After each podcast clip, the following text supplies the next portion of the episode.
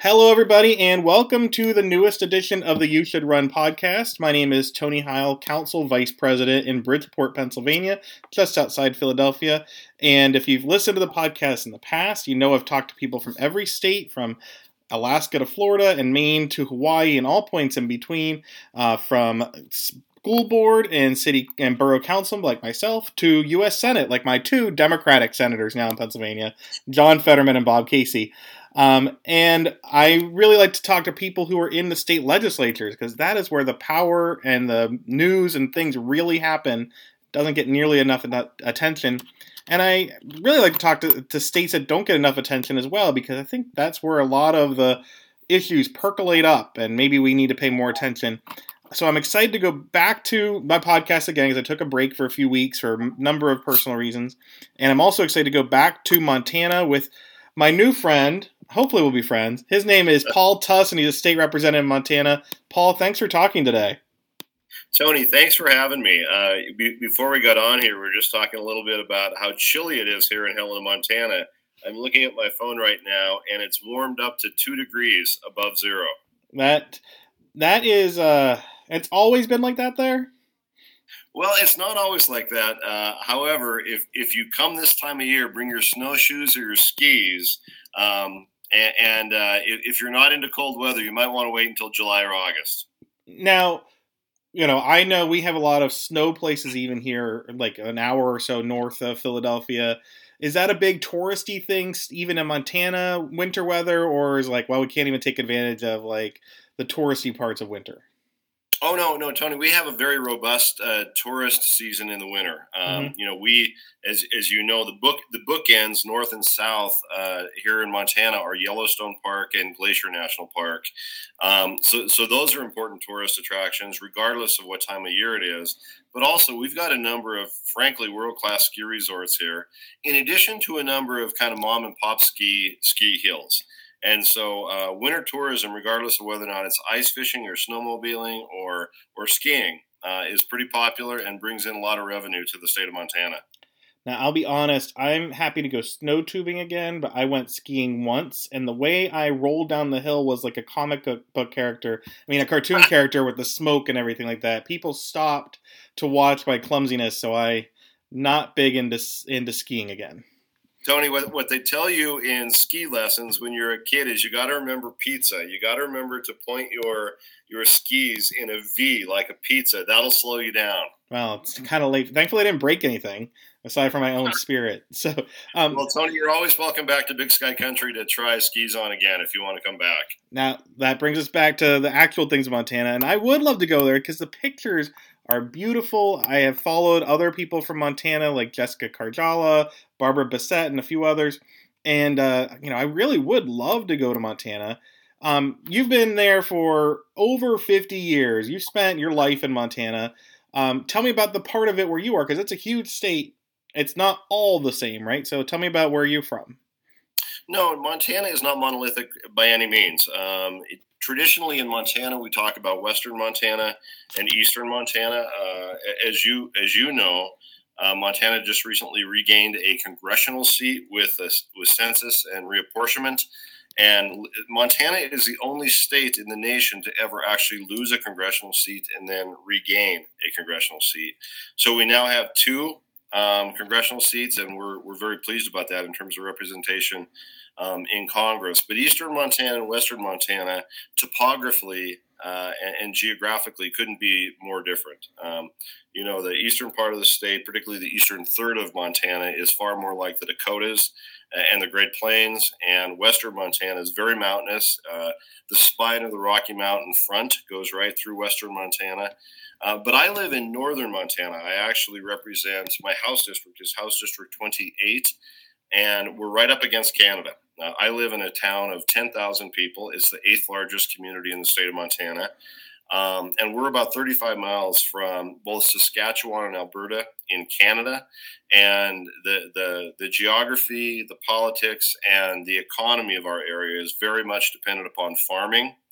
Um, farming is kind of king there, mm-hmm. and so it's it's uh, if you think about farming in Montana, that's that's where I live, that's where I work. And I, I do want to talk about that because I, I actually sent Um, oh no, I sent to another person from Montana recently. Um, a book I was reading about agriculture in rural counties and losing population. Um, but before I get to that and the issues in Montana, you're a state representative. You haven't been a state representative your whole life. That would be weird. Um, No. But you have probably been a voter from early on, right? Like you you took part in the process. But when did you decide to not just vote in elections, but that you were going to get involved in a serious way? Not even just running for office, but when did you take that next level from in, in civic participation? I've always been involved civically, um, and I've always been interested in politics. Mhm. Um, literally, you know, although I come from a very blue collar background, I actually grew up in Southwest Montana, in the Anaconda area, Butte Anaconda area, uh, which, which is a lot different than the, the community that I currently serve in the Montana legislature. But I've always always been involved uh, politically. Uh, actually, uh, I worked I worked on campaigns. I worked at the Montana legislature when I was younger. Uh, I've managed campaigns, and so it's it's really in my DNA. Mm-hmm. Uh, but I've never been on this side of the fence, which is really interesting. Actually, being the individual to push the red and green buttons when it comes to legislation in the Montana legislature, and so I, I just I just thought it was time. Uh, It was a good time in my life to give back, and I really I really do believe, and it sounds it sounds like a cliche um, and jingoistic, but I really do believe that if if you have something to contribute to your community, to your state, to society, and you think that you can make a difference, I think you need to pursue that. Mm-hmm. And there, there's frustrations that come along with that for sure, Tony. But overall, my experience, as limited as it has been in the Montana legislature over the last 20 days, has been positive. Well, I mean, every experience matters, but like you said, you got involved earlier in your life. Um, what were the kind of things that made you say early on in, in life with getting involved with the legislature and volunteering and campaigns and such? Uh, what were the kind of issues then as opposed to now? Because I've been involved in politics since the early 2000s, and a lot of the issues are different now than they were 20 years ago. So, what were are, are, the issues the same things that motivated you then as now? In large measure, they are, and and my involvement in politics and, and policy, uh, and certainly the Montana legislature, go back to literally the 1980s. Um, the, I, I caught the bug when I was uh, literally paging. I was a page in the Montana House of Representatives uh, way back uh, during the first Reagan administration in 1983. So that that tells you a little bit of how old I am. Mm-hmm. But but in terms of the issues, uh, you know, at at base the, the issues for me haven't changed that much. They're, they're the blue collar issues that, that made my family um, su- successful. Uh, when, when you had a, a, dad that was a mechanic and a mom that was a stay at home mom, uh, they're, they're the issues that, that allowed our family to be successful uh, w- with one income earner in the family and five kids uh, to feed. Okay. So, so they're economic issues. They're the meat and potato issues that are, I think, as relevant today as they were uh, 40, 50 years ago when I decided to get involved. And, you know, it's making sure that people can, can, can make a living. It's, mm-hmm. it's making sure that uh, college education is affordable for the sons and daughters of Montanans. It's making sure that we have a clean and healthful environment so we can enjoy this beautiful area that, that, that Montana is known for. It's making sure that we have infrastructure that works. It's making sure that we have public schools that are second to none. And so um, it's it's maybe not the sexy issues that some people want to talk about that brought me to the table in terms of politics, but I can tell you what I'm fighting for in the Montana legislature is important, and I think it's as important today as it was 40 years ago. Yeah, and I think a lot of those things are things that in, encouraged me 20 years ago, or um, a lot of other people who've been in office or involved for a long time.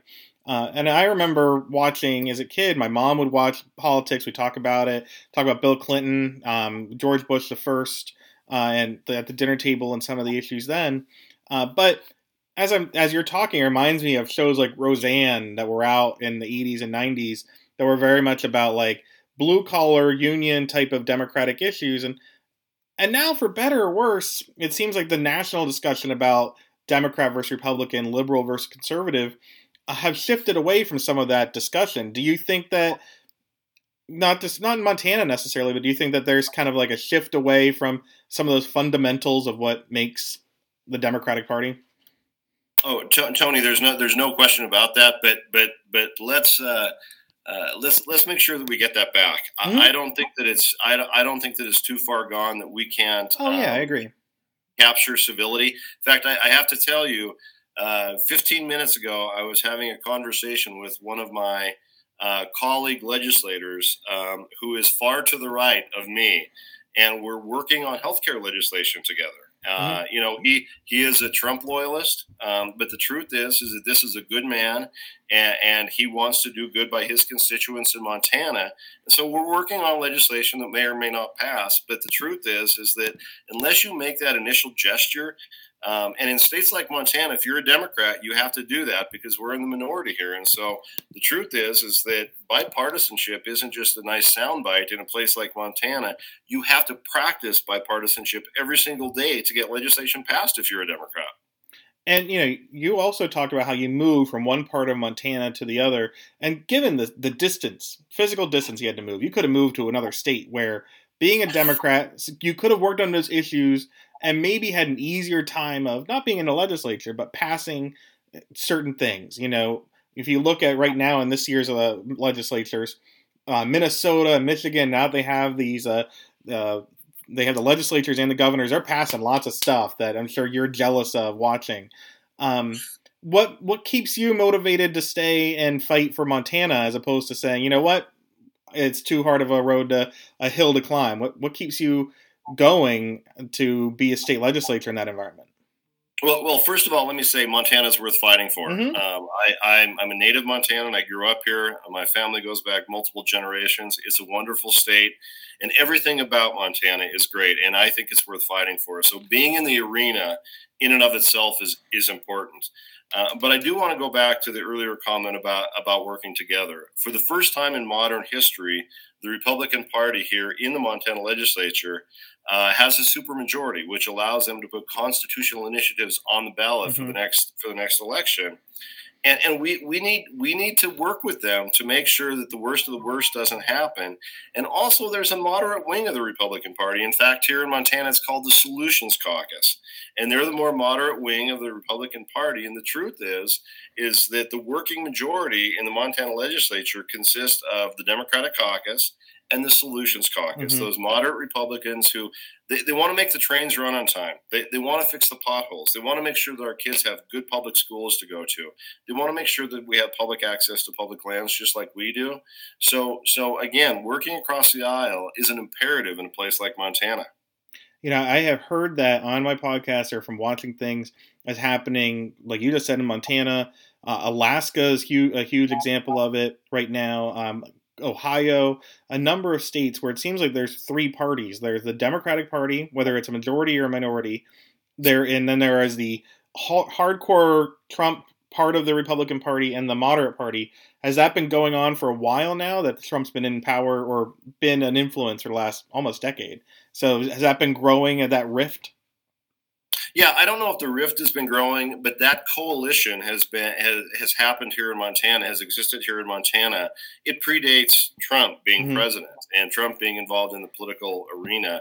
As the Republican Party in general got more uh, right wing, if you will, mm-hmm um, there there are those people that simply couldn't follow that direction, and they wanted government to work. And so, this interesting coalition of Democrats and moderate Republicans, um, we're the ones that are getting things done in rural states like Montana. I consider myself a dirt road Democrat, mm-hmm. and and we're getting things done because we don't have a lot of people in our caucus to get things done, but because we necessarily have to reach across the aisle to look for partners on the Republican side.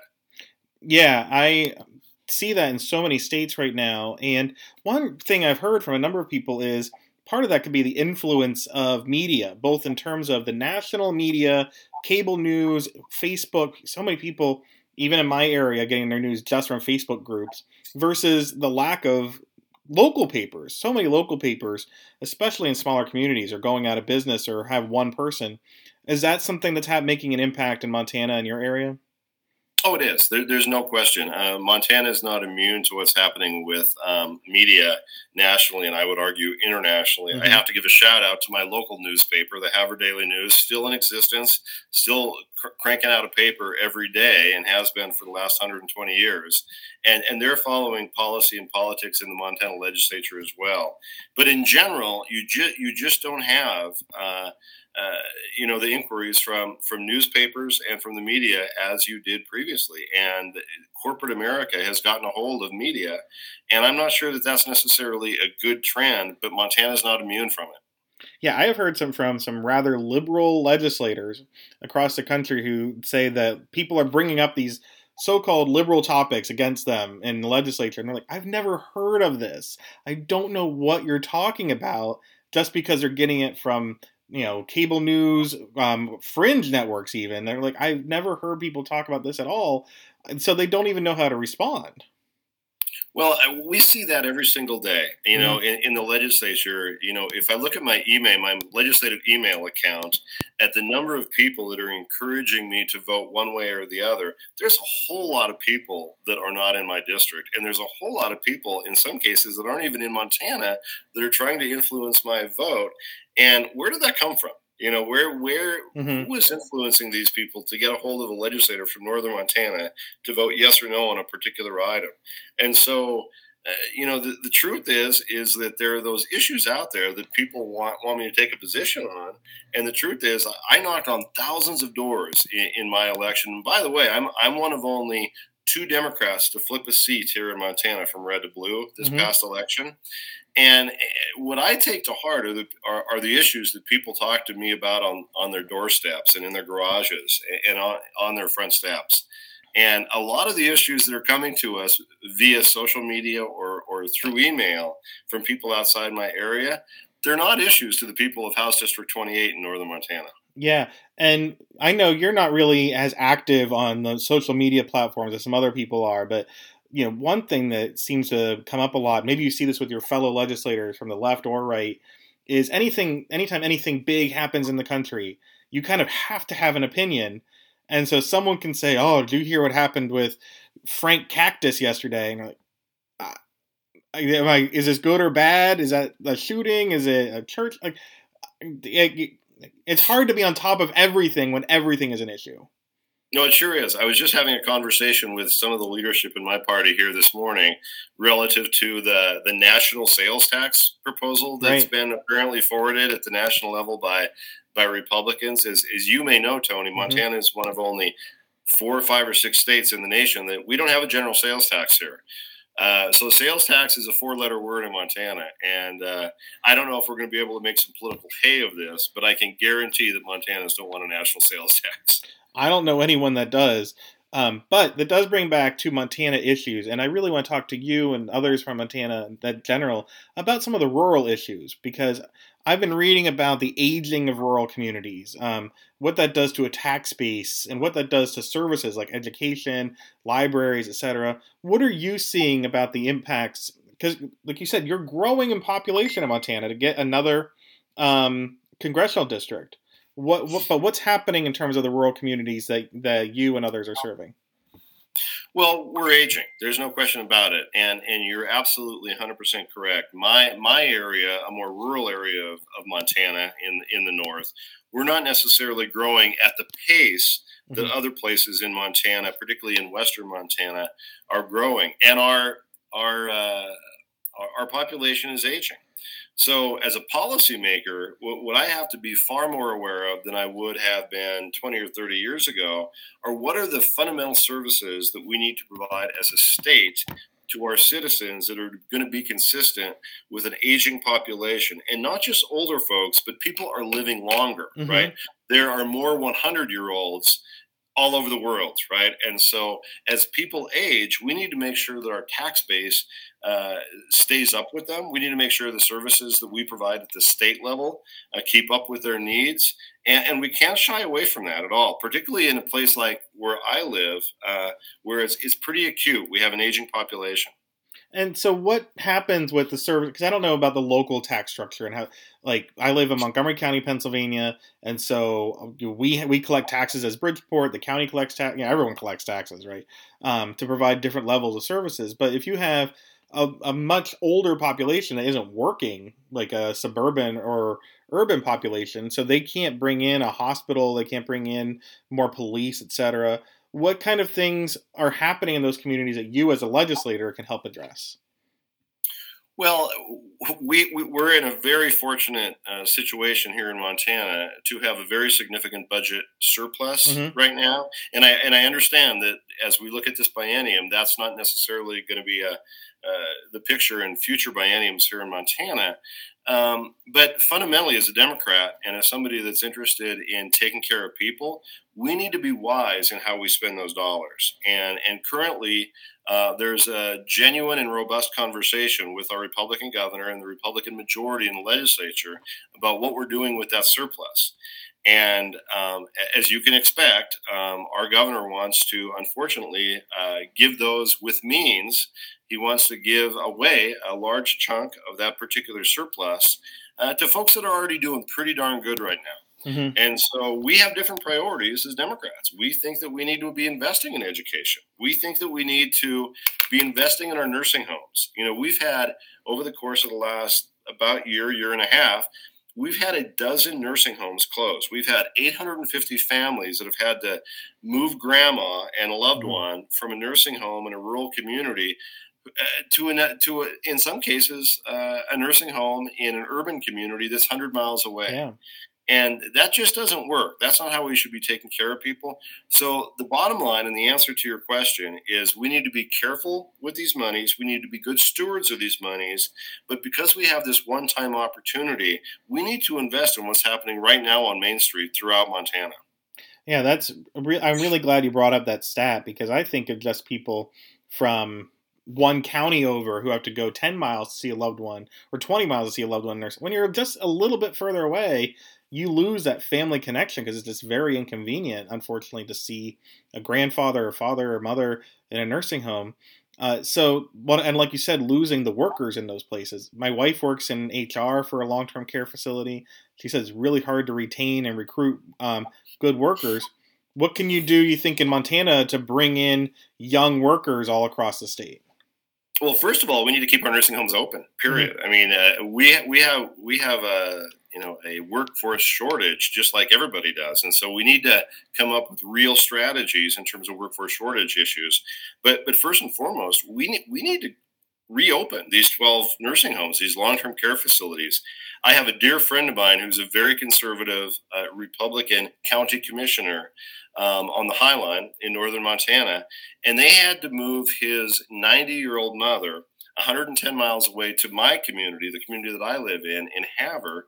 And typically he would be first in line to say that we should be giving, you know, the surplus back.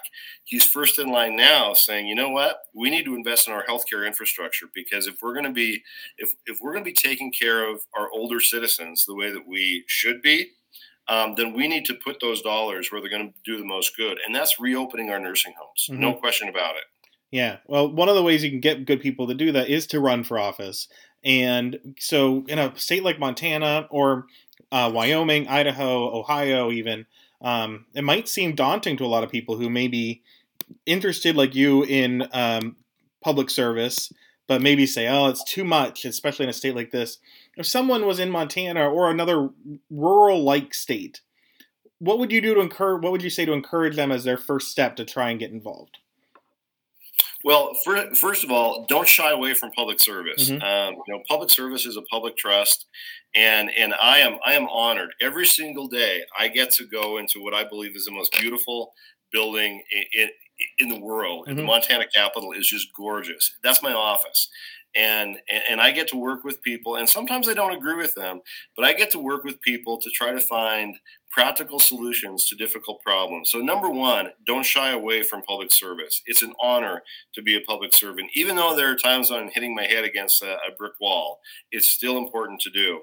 But, but secondly, and, and on a more practical note, get get involved in your local community get involved in your local party get involved in your central committee volunteer on campaigns come to the legislature and testify on an important issue that you think is really important see how the process works spend a couple days here in the legislature, sit in on a committee meeting, uh, log in through Zoom uh, to, to one of our committee meetings, maybe one of our more contentious committee meetings, to really get a flavor of, of what this is all about and and start talking to your neighbors. You know like i mentioned earlier i literally hit thousands of doors in my in my campaign. And this was a red district. This was a red district that that was uh, represented by a republican member of the montana house and through that I, I learned exactly what my what my community is made of and the issues that matter to the people that i represent now in the montana house get involved in your local community yeah i think that the barrier for entry for getting involved uh, it seems intimidating when you look and see how much money goes into a U.S. Senate race or for president. But really, for just getting involved in politics, the barrier for entry is extremely low compared to so many other things in this world. No, it really is. It really is. Go to a central committee meeting, volunteer for a committee, uh, agree to be on a, a, calling tree to your local legislator when important issues come up. Go door to door for your local city council or or uh, school board member and get involved. That's the best way to test democracy at the grassroots level. And I, like I said, I've talked to a couple of people from Montana, and I've also looked at so-called red states and blue states in terms of their Democratic parties. And I've talked to some people from very blue states who are state legislators or in other offices, and they're kind of meh or about how their party is. They're like they feel like they take it for granted, or yeah, we have a lot of numbers, we're in the majority, but we can't do nearly as much as we'd like to do. Um, then you see things like Michigan, which hasn't had a majority, so they're using as much as possible. But where do you think the Montana Democratic Party stands when in terms of unity and recruiting people? Because I think a lot of red state Democratic parties have cooler Democratic parties than a lot of blue state parties do. Yeah, we're cool. If, if nothing else, we're cool. Um, no, our, our party invests significantly um, in the grassroots infrastructure, the coordinated campaign, um, we're, we're, very efficient with our dollars. Uh, as a minority party in a red state, we have to be. And, and we're also very fortunate uh, to have our senior United States Senator, Jon Tester, Senator Tester, uh, who used to be my state senator uh, mm-hmm. in, in northern Montana and also my butcher back in the day. Um, but but he uh, will be up for reelection in two years, and we're obviously hopeful that he makes the decision to run for reelection. But with that will will come a, a heightened importance to Montana on the national scene. So there will be resources certainly in Montana in the next campaign cycle that perhaps weren't there previously. But but having said all of that, the truth is is that as a candidate, at the end of the day, it's about it, it's about me putting in the hard work, going door to door, talking to my neighbors, talking to my friends, raising the money, putting on a good campaign. So if you're going to get involved in the political arena, particularly on the electoral side of things, you know that you got to put in the hard work yourself, regardless of the party apparatus that is there for you. Yeah, from my experience talking with people on this podcast, um, I'd say like, um, and, and also following people, Montana, Missouri, uh, Oklahoma all have some really cool Democrats in office, very diverse candidates too. And I think a lot of people from New York, Philadelphia, where I am, and California, they might not recognize and appreciate the diversity of candidates that Democrats have in places like that. Um, but to become a candidate, they got to start for somewhere. So if they're interested in following you, Paul, if they want to like say, "Hey, I want to know where to go," what, what's the best way they can reach out to you and learn more?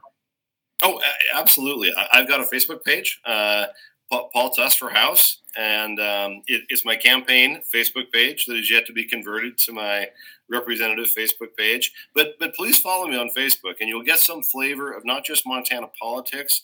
You'll get a little bit of flavor about me and my priorities, and I look forward to uh, having a larger following uh, beyond the borders of Montana. And speaking of flavor, with all the butchering that you're getting done, apparently, maybe maybe there's some um, food flavoring you can get in there as well. yeah, I would hope so. I would uh, hope so. No, I for, I did have one other thing that I had to ask you specifically because I was looking you up, and you're very involved in the art scene, right, in Montana. Oh, what what is I, that I, like? And what's what's your involvement been before I lose you here? You know, it's, it's funny. I, I have yet to appear in a play, but my entire family uh, are, are, has been very much involved in in plays. We have a very active arts community in northern Montana. Uh, I am the president of the Montana Actors Theater, uh, which is a resident acting company in, in Havre, Montana, associated with Montana State University Northern. And like I said, my, my, my wife, my, my son, my daughter have all been on stage. I happen to be behind the scenes uh, as president of the board of directors. Um, I think arts is incredibly important for every community. It's especially important in rural America. Well, you're you perform every day, I'm sure, one way or another, in front of more people than a lot of those actors do in the Montana legislature, and I appreciate you. Um, one last question, Paul, before we leave. Um, it's a podcast is called "You Should Run." In, in the next two years, between for, between now and 2024, what's the number one reason you think people should be running for office? It, it, it's it's about democracy. I mean, democracy is on the ballot. All you have to do is to read a newspaper or or to go to a blog site or or uh, you know pick up any modern uh, current uh, public affairs publication, and you'll you'll understand how important it is for individual citizens to be involved in democracy. And if that involves running, and you've got you've got that uh, spirit to do it, get involved in the arena. It's important. It's important for democracy. I agree. It's very important. That's why I started this. That's why you did it. Uh, so, Paul Tuss, everybody, state representative Montana, please look him up, follow him on Facebook, and maybe if you're listening, you will decide to run for office too. Thanks so much, Paul. I appreciate your time. Tony, thank you for the time today. Have a great day.